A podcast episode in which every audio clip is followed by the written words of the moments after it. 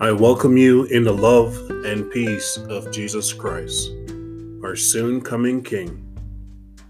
It's always a blessing and a beautiful day when God grant you and me to see another day. Despite the pain and challenges of life, take comfort in Jesus Christ, the great healer, hope, and Savior. Today, reading from Psalms 139 and verse 23 and 24. Search me, O God, and know my heart. Test me and know my anxious thoughts. See if there is any offensive way in me, and lead me in the way everlasting.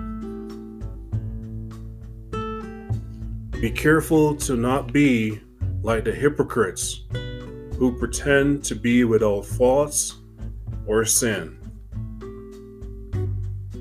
We all have come short of the glory of God.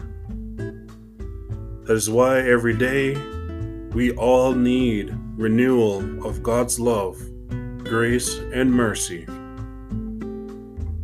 Without the principles of God, it reflects in our behavior, leading to disaster and pain as we see in the world today.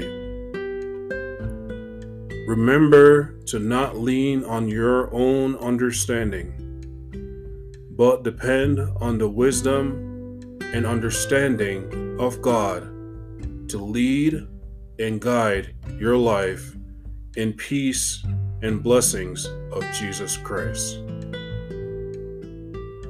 Apply these verses every day of your life in order to grow spiritually and physically in Jesus' name.